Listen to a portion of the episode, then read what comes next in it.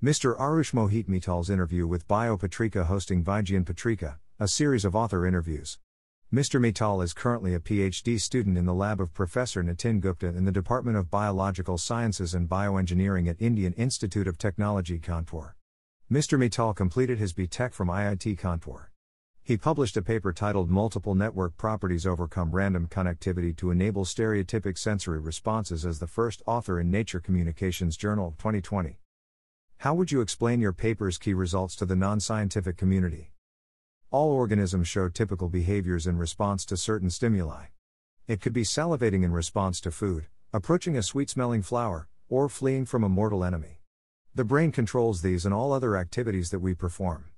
Inside our brain are millions of cells, called neurons, that connect and form neural networks, like an electrical circuit wherein different elements connect through wires. In the case of the electrical circuit, we know precisely which part connects to which other part and how they work together to, say, light a bulb. In the case of our brains, we do not. Another difference is that the neural connections that one individual has between parts might be very different from those of another individual. However, both individuals can still show the same behavior in response to the same input. How does this consistency arise despite the randomness inherent in the system? This puzzle inspired us to dig deeper into such neural networks. We use the insect olfactory circuit, the circuit that controls our sense of smell, as a model to try and answer what controls the level of similarity between individuals. Insects have two antennae which have tiny neurons that sense the odors present in the environment. These neurons all go inside the brain to an area called antennal lobe, let's call it layer 1. Neurons from layer 1 take the odor information, process it, and then relay their information to layer 2, which then conveys it to layer 3 and beyond. Layer 1 to layer 2 connections are random, i.e., two individuals will have very different neural connections. Layer 2 neurons, thus, respond very differently in different individuals. Despite this randomness, layer 3 neurons show very similar responses across individuals. We found that even when individual neurons of layer 2 are not consistent, if we sum up the activity of this layer and compare it across individuals, it is very similar. As hundreds of layer 2 neurons connect to one layer 3 neuron, layer 3 neurons also become consistent. How? We found that the more neurons that a neuron takes input from, i.e., the more the convergence, the better the neuron will be at differentiating between odors. Layer 3 neurons take advantage of the convergence from layer 2 neurons and thus can consistently identify and differentiate between odors. But how does the layer 2 neuron population become consistent? For two different odors, the number of active layer 1 neurons, the range of activity of each neuron, or the total activity of layer 1 is very different. Layer 2 neurons identify these differences as a whole and become consistent across individuals. Also, the more the number of layer 2 neurons that respond to odors, the more consistency there is in their responses. Most organisms have some capacity for learning from their experiences. These experiences change the connections that we have in our brain so that we can all, say, ride a bicycle subconsciously. Insects also have some capacity for learning from their environment. An earlier study done by a group from researchers from Columbia University had shown that the consistency seen in the olfactory circuit required two different individuals to have a similar learning experience. We disprove this result as, in our model, we did not incorporate any form of learning mechanism but still got consistent responses. In fact, we show that learning makes individuals less consistent. Greater than, there is no need to for identical connectivity between layers, Randomness followed by a convergence of neurons makes responses consistent across individuals. What are the possible consequences of these findings for your research area?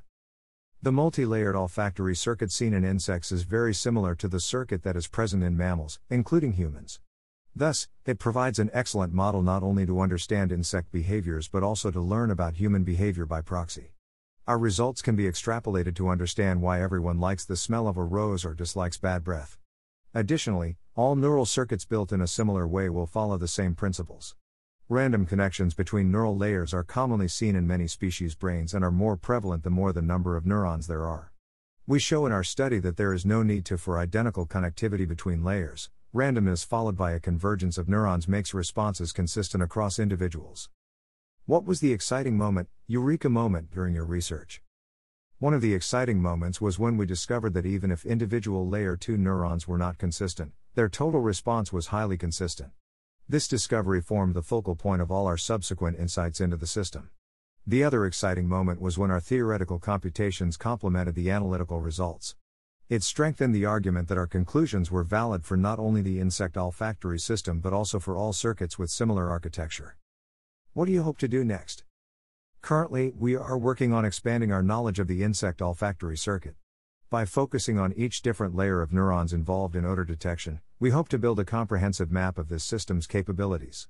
As the lab studies mosquitoes, we hope to use this map to engineer solutions that will help reduce the spread of diseases like dengue, malaria, etc. I am particularly interested in figuring out the basic principles of computation that drive the brain by studying how it handles multiple sensory inputs like light, sound, odors, and combines them together.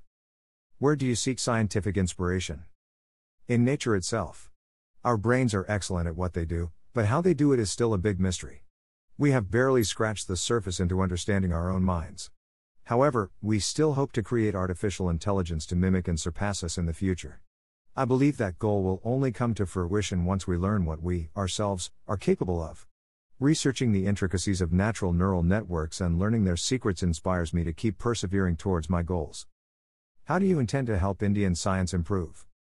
The work discussed above was done in collaboration with a group that had expertise in working with the fly model system, so I have firsthand experienced the importance of collaborations in the scientific process.